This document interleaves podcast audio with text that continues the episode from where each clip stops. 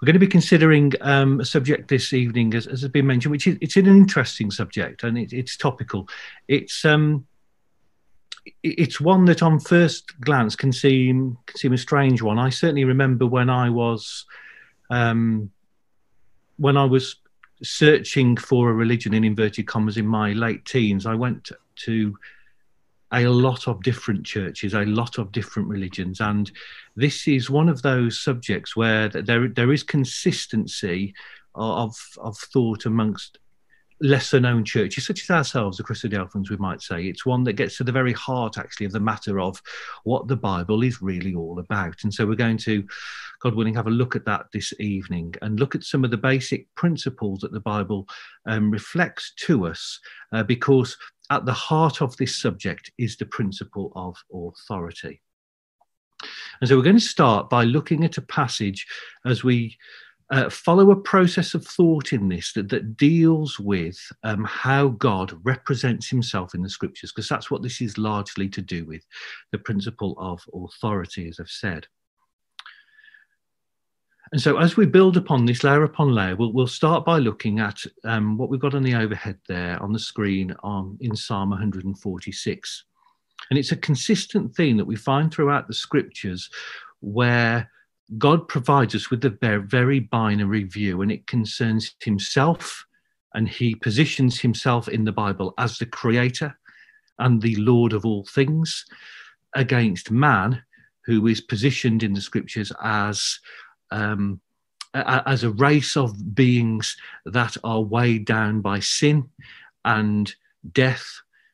And in order for a relationship to be made whole with God, then the way has been provided through the Lord Jesus Christ so that reconciliation between creator and created uh, can take place. And, and, and we'll dwell upon that a little bit later.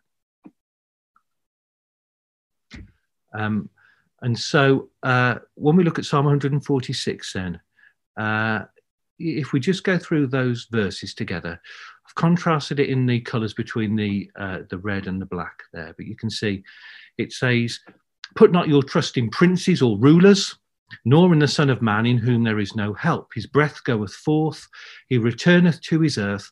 In that very day, his thoughts perish.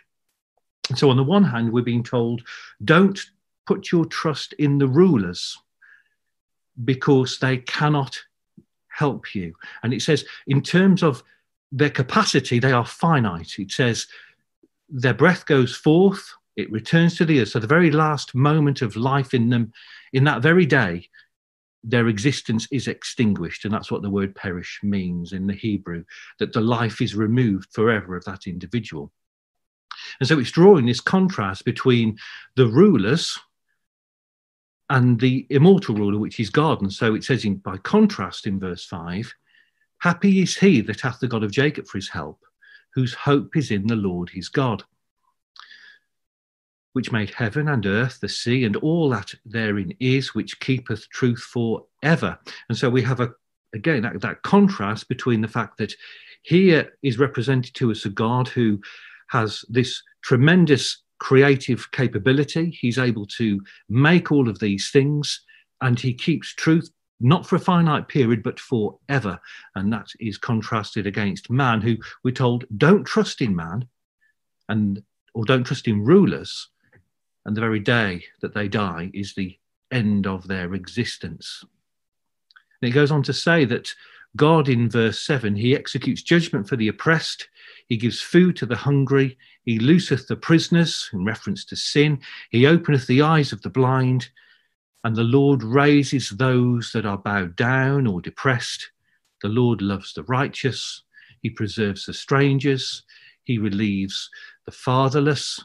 He relieves the widows but the way of the wicked he turneth upside down. The Lord shall reign forever unto all generations. And so the Lord is saying that for all of these groups, many of whom we might consider to be the more marginalized or vulnerable, and it's representative there of talking about how God is on the side of those that seek him out, he's saying he is there for them forever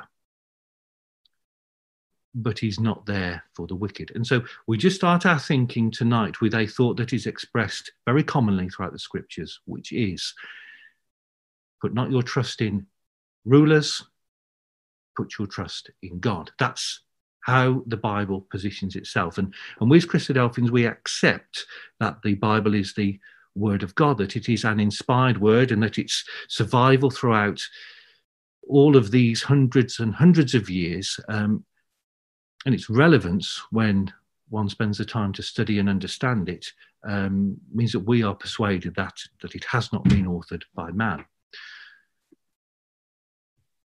Now, when we think about voting, we're just going to focus for a little moment here, actually on um, on personal experience, because this is different when we talk about voting to some of the other aspects of Scripture. So, for example, if we talk about what happens to us when we die, or whether there's going to be a kingdom of God on earth, or or, or some of these fundamental, basic Bible truths, more often than not today, people don't get overly excited about what belief about these things might be.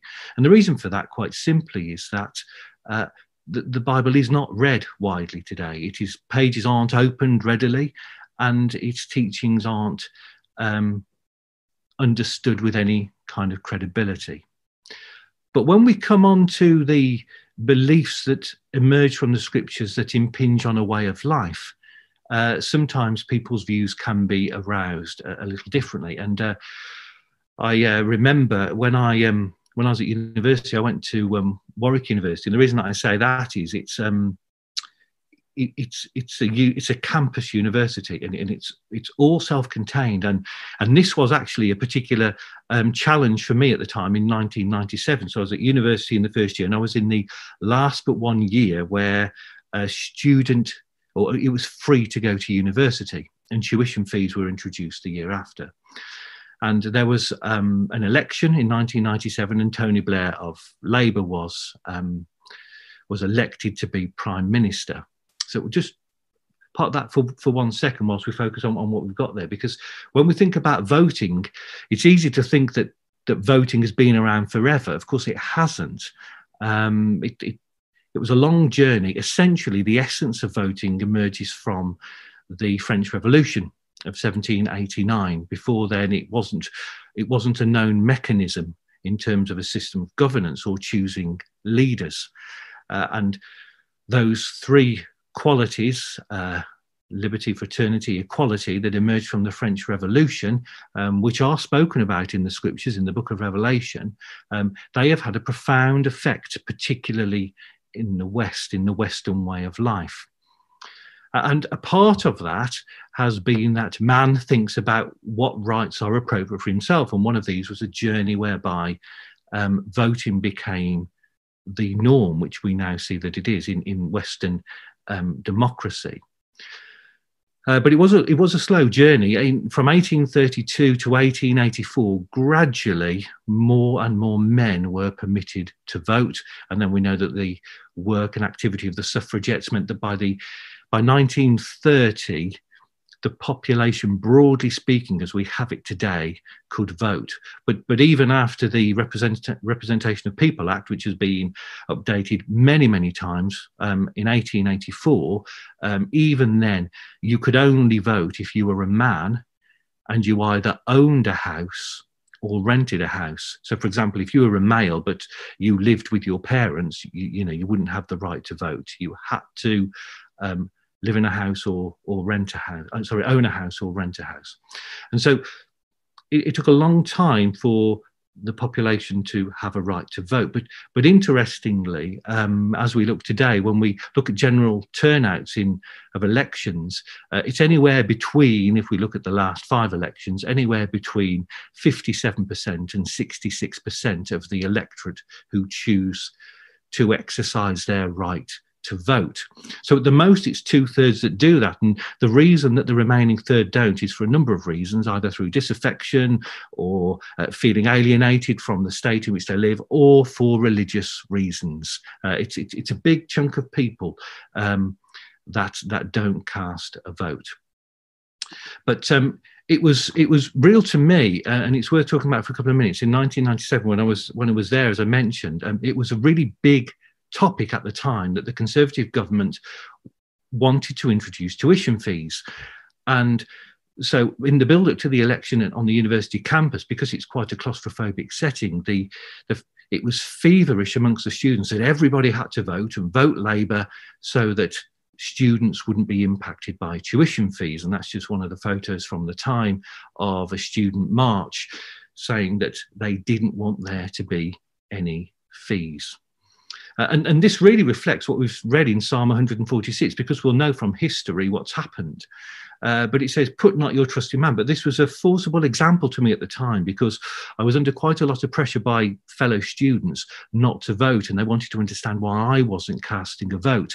And so, um, um, and there were respectful conversations, although there was pressure. And when I explained the reasons, which is I guess what we're talking about tonight, why I wasn't participating in a vote, um, they understood the reasons, even if they didn't agree not being um, religious. But it was interesting that they were putting their trust in, in Tony Blair to deliver on the fact that tuition fees wouldn't be introduced.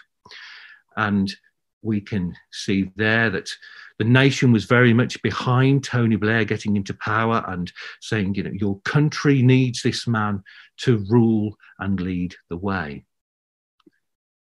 But of course, we know what happens. The very first policy change that Tony Blair made when he came into power in 1997 was that they introduced tuition fees. We can see there clearly on the overhead what he said. This is from Channel 4 News.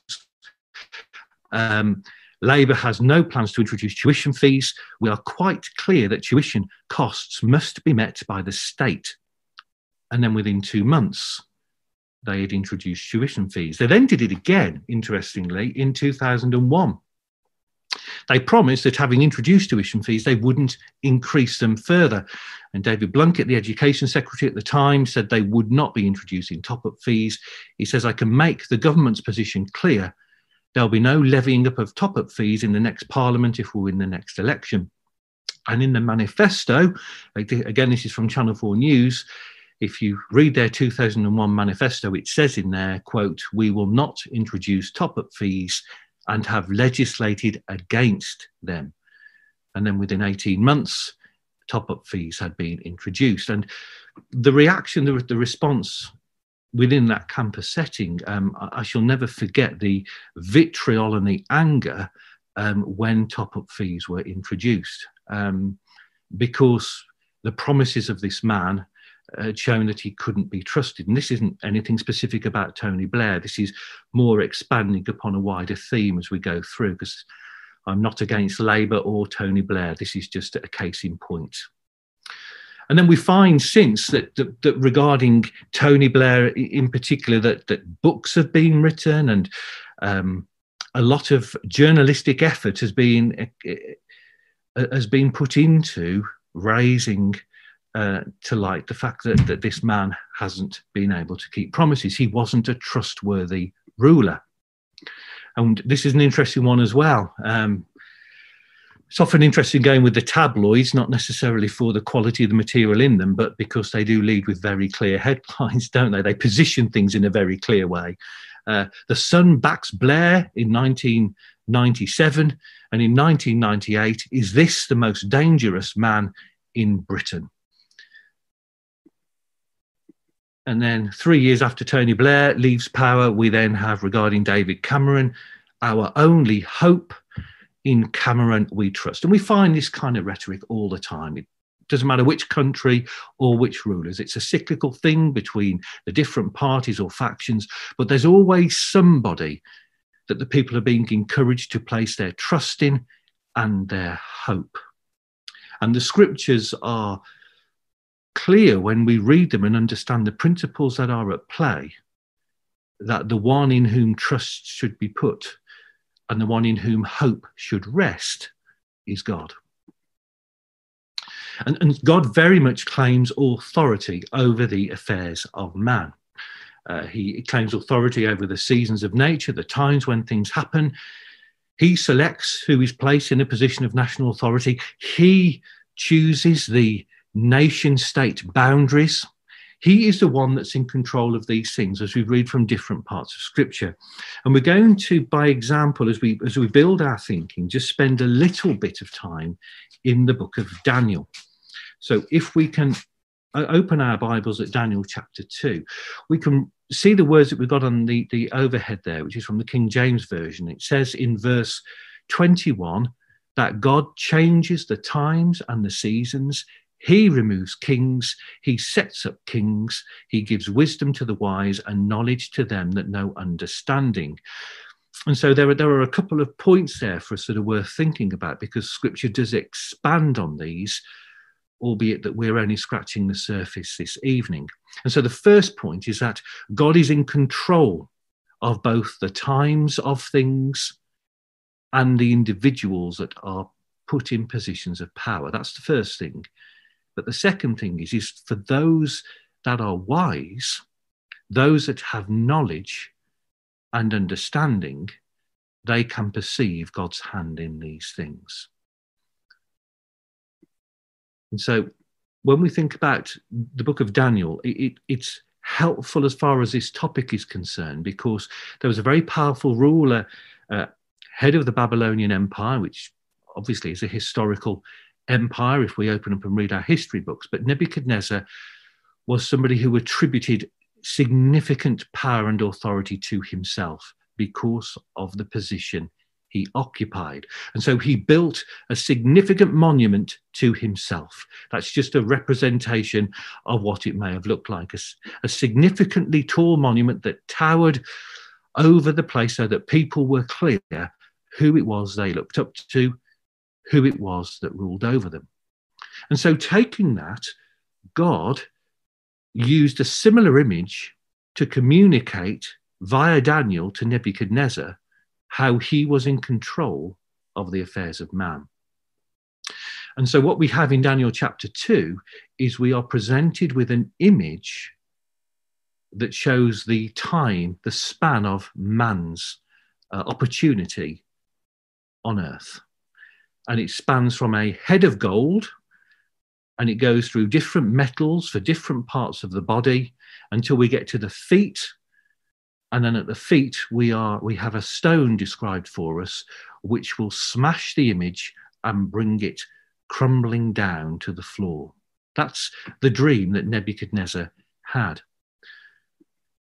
And, and there are a couple of things that, that are noteworthy for us in this event that, that takes place in, in nebuchadnezzar's life the first is god is impressing upon us in Daniel chapter 4 on three occasions, verses 17, 25, and 32, he makes the point that the living should know that the Most High rules in the kingdom of men and gives it to whomsoever he will and sets up over it the basest of men.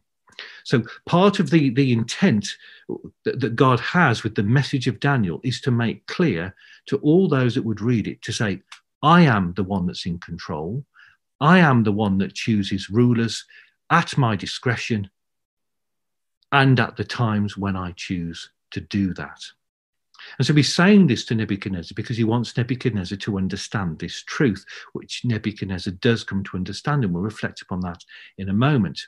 And so you see, it tracks time. God says, until that time comes when that stone smites the image, he says, I am in control of all of that, he says.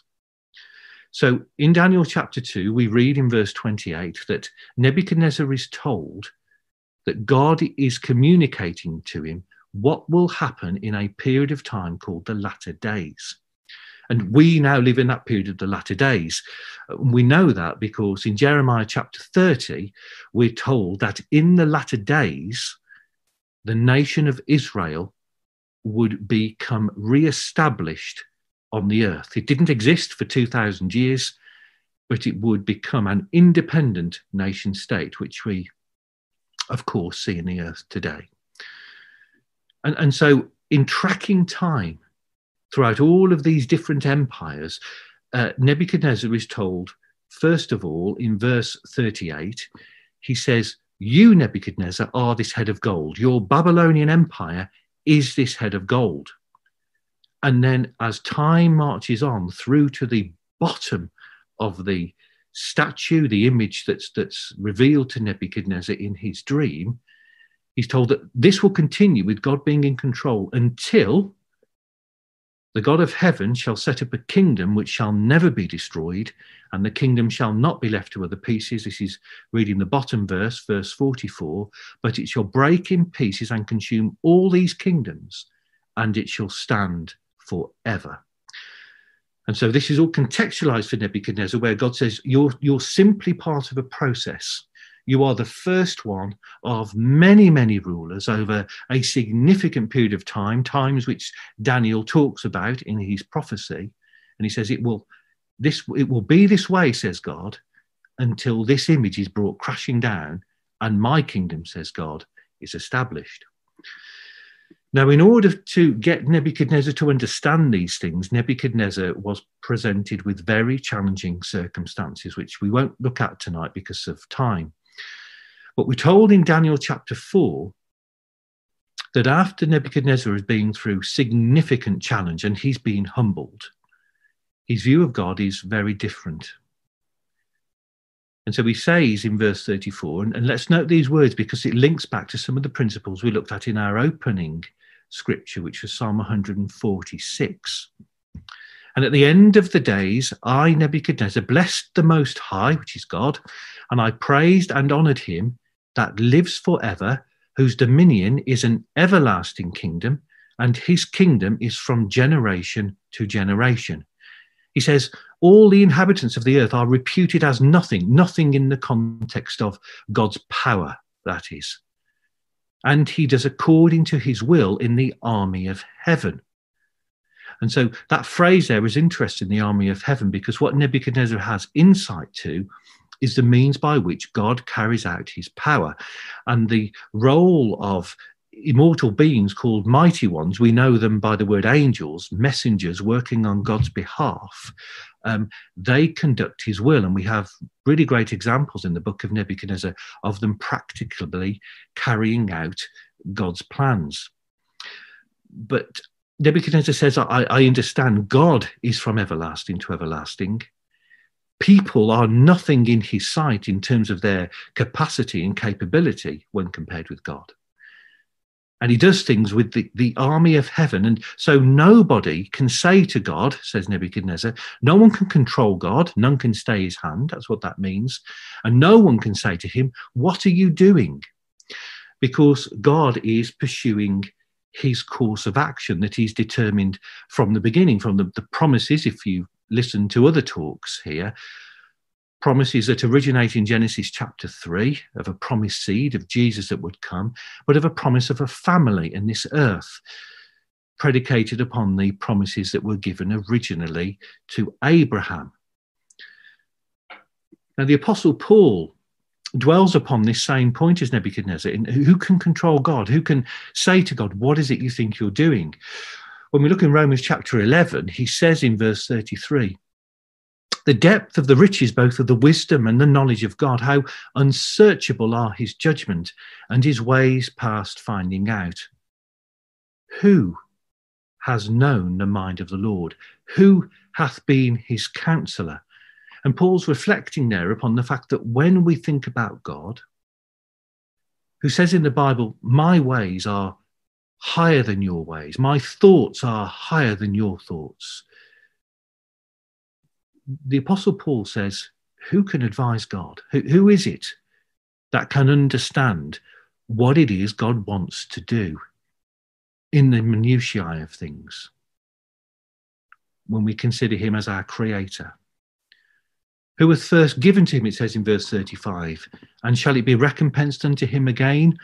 And again, he references, such as we had in Psalm 146 and Daniel chapter 2, Daniel chapter 4, that God exists forever in verse 36.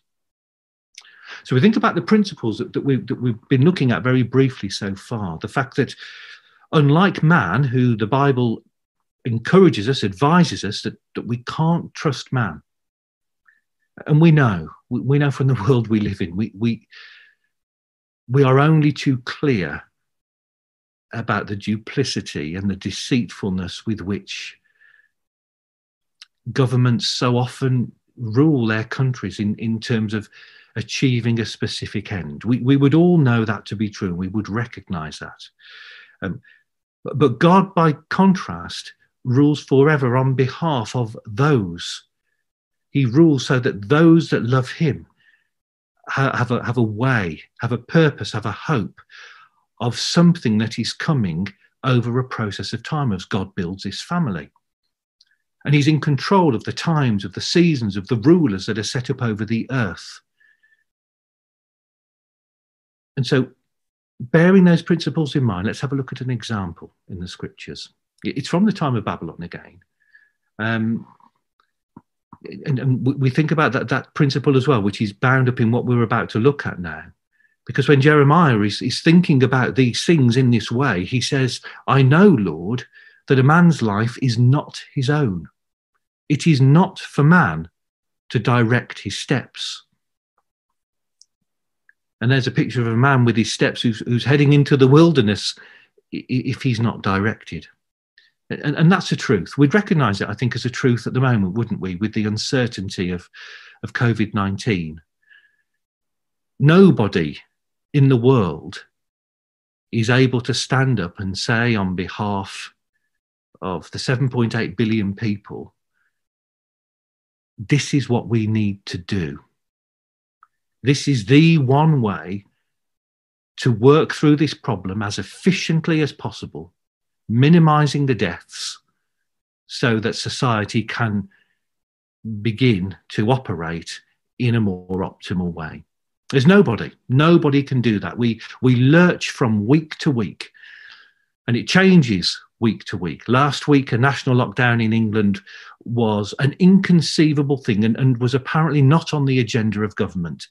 This week, we're headed into one. So Jeremiah makes a point that it's not for man to direct his steps.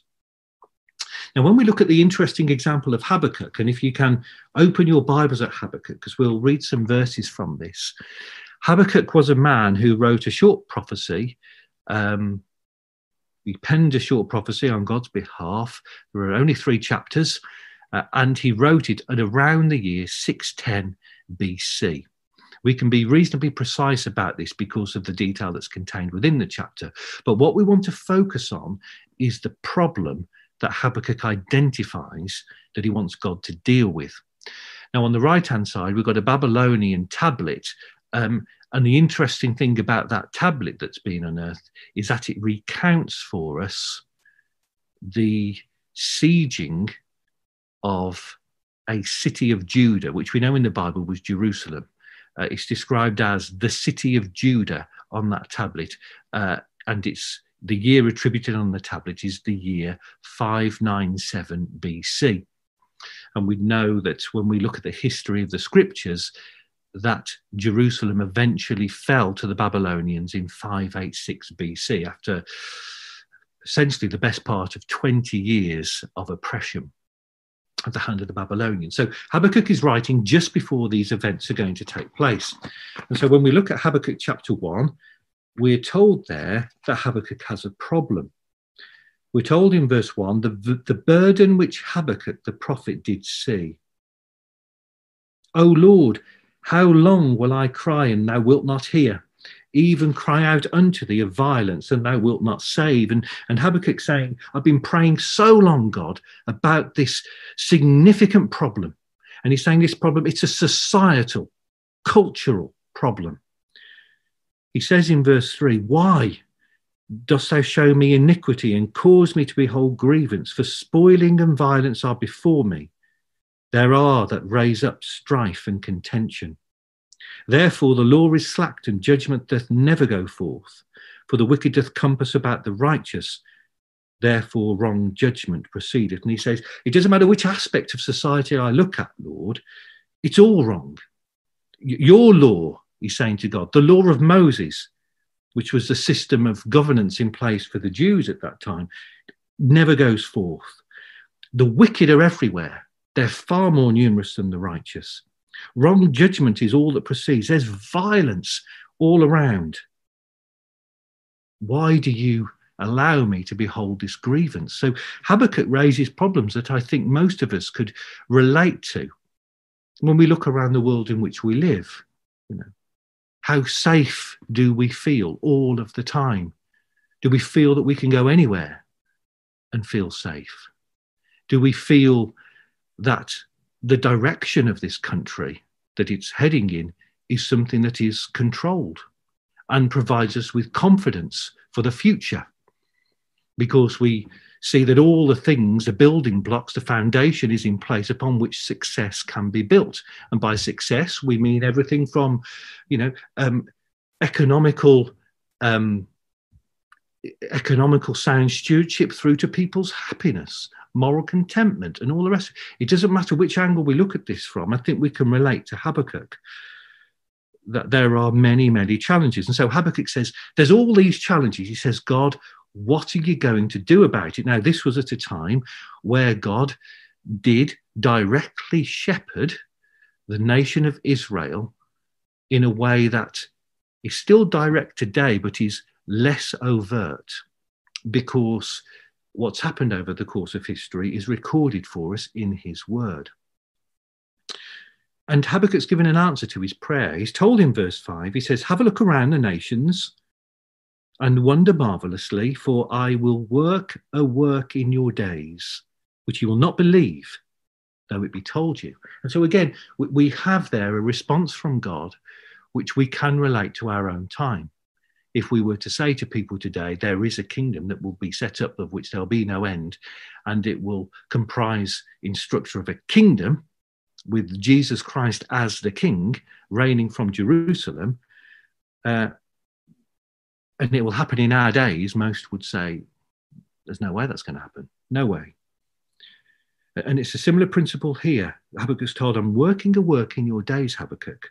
And even though I've told you, you won't believe it. And then he gives Habakkuk his solution. So he says in verse 6, I raise up the Chaldeans. So he says the answer to the problem is the Chaldeans, that's the Babylonians. He says, that, That's my solution to the problem that you're expressing to me concerning the state of the society in Judah. I raise up the Chaldeans, that bitter, notice the description here, that bitter and hasty nation which shall march through the breadth of the land to possess the dwelling places that are not there, theirs. They are terrible and dreadful. Their judgment and their dignity shall proceed of themselves. So he said, My solution is this I'm bringing against Judah this Chaldean empire, and they're terrible and they're dreadful. And so Habakkuk listens to that, and then he says to God in verse 12, Aren't you from everlasting to everlasting, O Lord my God? We're not going to die. Lord, you've ordained them for judgment, and O mighty God, you have established them for correction. So Habakkuk says to him, you know, regarding this society in which I live in, Lord, you're proposing the Chaldeans, and, and I understand how you do things, God, he says. I understand that you've chosen them for the purpose of judgment. And Habakkuk would say, well, well, I agree that judgment should happen because the state of things are so appalling. He says, I understand that you've established them, you've chosen them for the purposes of correction. But, he says, I've got a problem. He says, My problem, God, is this in verse 13. He says, How can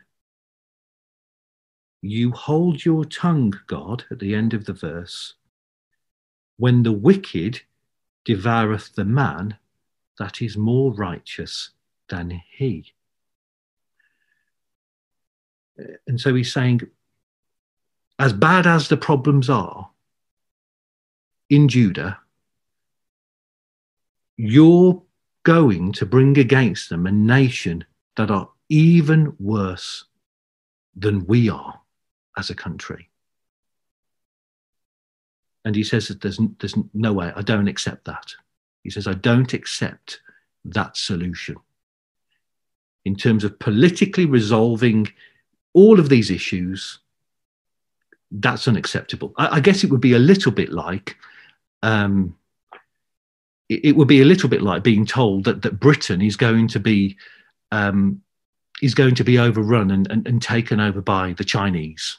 That we suddenly move from a democracy to a communist regime where we have no civil liberties or freedom that freedoms that we experience in this country. It would be unacceptable if, if that was put in a manifesto. Nobody would vote for it. And here Habakkuk is saying, "There's no way I'm comfortable with that." And so it's compounded when we look in chapter two. It continues. He says, "God." I will stand upon my watch and set me upon the tower and will watch to see what he will say unto me and what I shall answer when I am reproved. So, what we're being told in that verse is that Habakkuk is saying, My argument is so strong. I'm so convinced I'm right that, that this isn't the best solution. It's not the right solution. He says, I'm going to wait protected in the fortress of my argument until God comes to me. And when he comes to me, I will already have thought of what my response will be. We might have all been like that at times when we're so convinced we're right about something that we wait for the follow up argument from somebody, but we're not really intent on listening to the answer because we're convinced we're right. But God says to Habakkuk in verse 2 he says, I'm not talking to you anymore, Habakkuk. The, the conversation's ended. I've told you what I'm doing. And he says in verse 2 no more talking, write the vision down, make it plain upon tables, that he may run that readeth it. Back to that point, I will work a work in your days which you won't believe, though it be told you. And God says, I'm, I'm not engaging with you on this. You, your job as a prophet is to deliver that message because it's happening. It's what I'm doing as part of the plan that I have. And so we find in verse 3 that it says, The vision is for an appointed time. At the end it shall speak and not lie. Though it wait, though it tarry, wait for it, because it will surely come. It will not tarry. And within a few short years, that came true. And we'll see that Habakkuk came to fully accept this principle. But moving on for a moment, the language that Scripture uses for believers, for those that believe this word, the the wonderful message of the commandments of Christ as to how we should be as people, to have the fruits of the Spirit and to be lovely, godly people. That's what we're called to be. But it does use military language when it's talking about the battle that any believer faces, and that's the battle with themselves. It's the battle with sin. And Paul says, don't get involved in the things of this life. And the word holy and the principle of being separate is a very important principle when it comes to being a follower of the Lord Jesus Christ. But we're told in 2 Timothy chapter 2 and verse 4, Paul says, and it's almost like the language of military um, conscription. No man that warreth entangleth himself with the affairs of this life. Nobody that's warring the warfare, the battle against sin. That's the context. That's what he's talking about. Nobody engaged with overcoming himself gets involved with the affairs of this life. Why? That he may please him who hath chosen him to be a soldier, a soldier of Christ following after the example of Christ. When we look at uh, Romans, if we can go there, please, to Romans chapter 13 that we had read for us.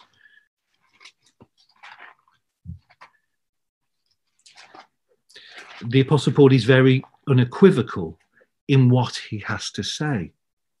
He says, Let every soul be subject unto the higher powers. He says, I don't care what your views are on such and such a political party.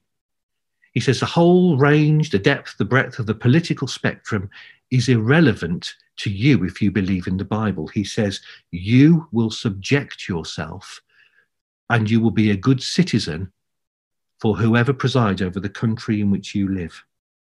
He says, Let every soul be subject to the higher powers. The only powers that exist, says Paul, are of God. They are ordained or chosen by God. And so he says, whoever resists the power resists the ordinance of God. And they that resist shall receive to themselves damnation. For rulers are not a terror to good works, but to the evil. Wilt thou then not be afraid of the power? Do that which is good, and thou shalt have praise of the same, for he is the minister of God to thee for good. And so Paul is being very clear that God selects the powers that be in any given country, in any place, at any time. Because this is all on a trajectory that unfolds chronologically from the head of gold down to the feet of the image in Daniel. It's all been previously mapped out. And so the challenge of Paul, when he says, don't get entangled with the affairs of this life, and the challenge for Habakkuk was, how do you know which power God intends? One of the things going back to that occasion when I was at um, university, which was a, a, challenging time with this specific point, and it's the only reason I mention it, was one of the things that they that that I talked about with them with real confidence from the scriptures was that when we were talking about the politics of the situation, I was being very clear that it wasn't that I wasn't interested. It's just that the Bible already has these things mapped out. And I said, for example, the Bible is very clear that Britain will not remain a part of Europe. And of course, this was a long time before it happened. And when we look at these subject matters, for those of us that read the scriptures, we, we understand these things that are spoken about from the time that they were written through to now. So that there's credibility in the views that we have. It's just that there, there can be a mind shift in people. It can be arresting when they, they first come to understand this process. But Paul is very clear God is in control. Habakkuk is very clear that if he was voting, he would not have voted for the Chaldeans. He'd have absolutely voted against them. Peter has a little bit more to say on this when we come across the first of Peter in chapter 2, because he's talking here about our responsibilities to the state. And so he says in First of Peter chapter 2, he says in verse 12, have your way of life, that's what conversation means, have your way of life honest among the Gentiles, that whereas they speak against you as evildoers, they might not understand what it is you're about. Ultimately, the narrative of your life, your good works, which they behold, means they may glorify God in the day of visitation when the things that are spoken about concerning Christ's return begin to come to pass you know, an alarm might go off in their head about, I remember something about that. Submit yourselves to every ordinance of man for whose sake, not man's, for the Lord's sake. He said it doesn't matter whether it's the king, whether it's a supreme, or whether it's government, rulers, it doesn't matter who it is, says Peter. He says, You are to submit yourselves to every ordinance, provided it doesn't contravene God's commands, which Peter is equally clear to make out as we read in the book of Acts. And so he says in verse 17, he says, Honor all men. He says, Love the brotherhood or the family of God. Fear God. Honor the king or the ruler. And so Peter's very clear that whatever it is that's put in place for us, that we are to respect and honor that. And, and this is all important because where all of this leads is to the Lord Jesus Christ. Jesus was very clear about this point if we go to the Gospel of John and chapter 18. Jesus is clear that those that read the Bible, study the Bible, and seek to be true Christians, that they are not pacifists, that they are not people that are disinterested from the affairs that take place in the world, quite the opposite. But he's very clear about where authority lies and the timing of when it lies. And so we read when he's before Pilate and he's about to be crucified, and Pilate says, Haven't you got anything to say for yourself? Jesus says, My kingdom is not of this world. If my kingdom were of this world, if I were politically engaged with the things of this world in terms of government or system for living, my servants would have been fighting and I wouldn't have been delivered to the Jews. He says, But my kingdom is not from the world. And so Jesus is very clear. He says, If my focus wasn't on putting sin to death at my first advent, but rather focusing on my second advent, then yes, things would be different then, but but they're not. That's not the focus. And so for now, I don't engage with these things, and my servants don't fight in these things either. Because Hebrews 11 picks up on this point and it talks about faithful men and women, starting, in, in, including people such as Abraham, as I've already referenced. And so it will say of, of Abraham, for example, that Abraham died in faith.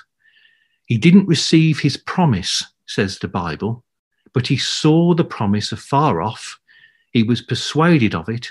He embraced it and he confessed that he was a stranger and pilgrim on the earth. And that's the same for us. They say that for they that say such things declare, declare plainly that they seek a country.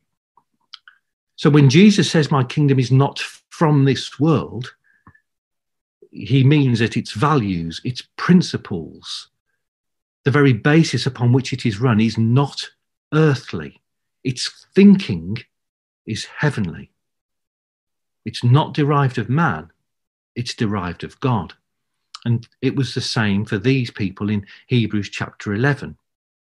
Because it says of them in verse 16, they desire a better country, that is a heavenly one, one where the thinking is heavenly, not earthly thinking of man. Wherefore God is not ashamed to be called their God, for he hath prepared for them a city. And that city, if we were to look at this as a different subject, would be the city of Jerusalem. And so, in closing our thoughts, being Bible believers, or if we're Bible believers, it's imperative that we accept God's authority. God is clear in stating that He rules in the affairs of this earth. Though this earth heaves with sin, the ground was cursed from the time of Adam, and sin is seen in the natural elements as well as in the thinking and the behavior of people. God says, I have a purpose with it, and my purpose is on the earth. He says, I formed the earth in Isaiah 45, verse 18. I created it to be inhabited, but not inhabited as we see it today. Habakkuk was to realize that although he wasn't happy with the solution of the Chaldeans to the societal problem in Judah, that through faith he accepted God as his creator and God as his ruler, his Lord. And Habakkuk said, The just shall live by his faith. And it's faith in the things of the chronicling of God's affairs with man that are represented in that image that Nebuchadnezzar saw in Daniel chapter 2. That as we chart or we track time through that, we can test the word of God, that he does tell the truth and he does keep truth. Because the end objective for God is that the family which he has been developing built upon the promise given to Abraham is that this earth will be filled with the knowledge of the glory of the Lord. It's a very specific habitation that he's referring to in Isaiah 45. It will be filled with the knowledge of the glory of the Lord as the waters cover the sea. it will be everywhere. Because the time will come when the kingdoms of this world, which Jesus was referencing in John chapter 18 to Pilate, I don't pick up the sword now, Pilate, but the time will come when I will in judgment on this earth. Because the kingdoms of this world will become the kingdoms of our Lord and of his Christ. And then when this phase, this dispensation is past and is no more, there will be a new phase ushered in. And for that, there will be no end. And so, in understanding the principle of God's authority from the Bible and his control in the affairs of men, it therefore precludes the Bible student from being able to cast that vote that might be in opposition to God's will. Thank you for listening.